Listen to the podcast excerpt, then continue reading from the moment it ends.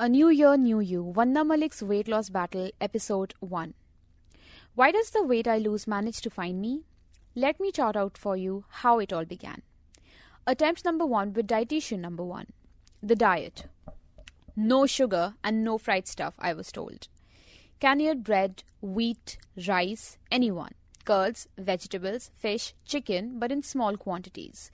And can have a glass of wine on weekends. I was basically asked to eat a well balanced diet and consume approximately 1200 kilocals, aka calories, a day. And for exercise, simply walk for an hour each day. Easy peasy, I thought, and super doable.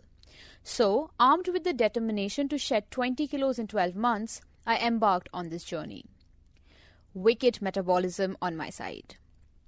The honest truth, even if I do say so myself, it wasn't so hard at the point of time. I was 30 years younger, and that devilishly tricky thing, metabolism, was on my side. Also, you couldn't have found another soul who took their dietitian's advice more seriously. There was my hapless cook telling me at the last moment, Madam, gobi nahi hai. And contrary to my usual admonishing self, I would walk happily to the vegetable market to go get it. If that were the end of it, Hardly was I back from an easy six kilometer walk than there she would go whispering meekly, Fruit bhi chahiye, and off I'd go again. Under any other circumstances, I'd be yelling my head off, but not this time, not this new me, determined to shed those stubborn kilos. I do believe I got in about a couple of hours' walk each day, once in the morning and again in the evening, with one of those beloved old contraptions for company, a Walkman.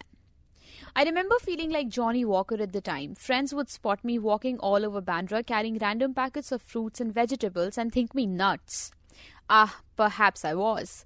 But the goal of losing 20 kilos in 12 months had consumed me.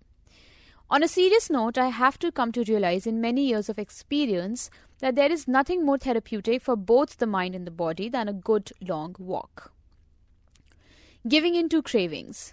Okay, so getting back to my diet. Now that my workout was in place, it was imperative that I stick to the right foods. I only had to firmly deal with the ever present craving for sugar, and that was a very tough temptation to overcome. But when one is younger, one's willpower is stronger, so I fought the temptation and reached my goal and kept the promise I had made myself. Everyone I met complimented me on the weight I had lost and told me how good I was looking. I was flushed with pride at what I had achieved. Mission accomplished. I whooped in my head. I was on top of the world. I now needed a treat, and why not? Just one small piece of chocolate brownie, a bite of a milk cake, the crust of a samosa, just one pani puri, just one, just this once. And lo and behold, the inevitable happened. Slowly but surely, the wicked weight that I had lost with so much effort managed to find me. It took my body three years, but at the end of that time, I was back to being fat. The only saving grace?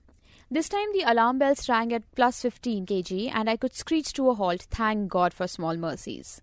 The realization dawned on me that I have to make a lifestyle change if I have to stay thin. And thus began my attempt number two with dietitian number two.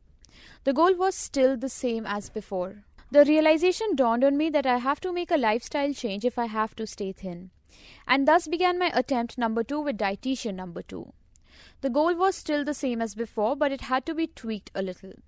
I still needed to be thin, but I also needed to find the way to stay thin.